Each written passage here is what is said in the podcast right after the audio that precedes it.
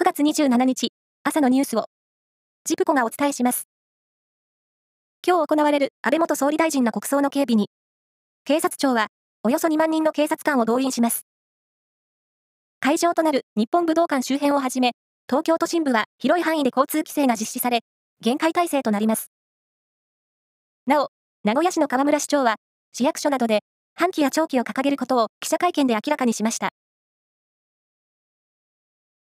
岸田総理大臣は、安倍元総理の国葬に参列するアメリカのハリス副大統領と、東京、元赤坂の迎賓館で昨日、初めて会談し、台湾海峡の平和と安定を維持することの重要性を確認しました。ロシアの治安機関、FSB 連邦保安庁は26日、極東ウラジオストックにある日本総領事館の外交官が、スパイ活動をしていたとして拘束したと発表しました。電動キックボードが絡む事故で、全国で初めての死者が出ました。警視庁によりますと、おとといの夜、東京都中央区のマンションの駐車場で電動キックボードを運転していた52歳の会社役員の男性が、車止めブロックに衝突して転倒。男性は頭を強く打って死亡したということです。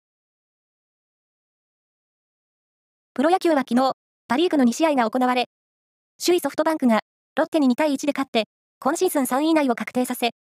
2年ぶりのクライマックスシリーズ進出を決めました。優勝マジックは4です。スポーツクライミングリードのワールドカップは、今シーズンの最終戦がインドネシアで行われ、男子は20歳のユリクサ・アオ選手が初優勝を果たしました。歌手のキャリーパミュパミュさんが昨日、自身の公式サイトで、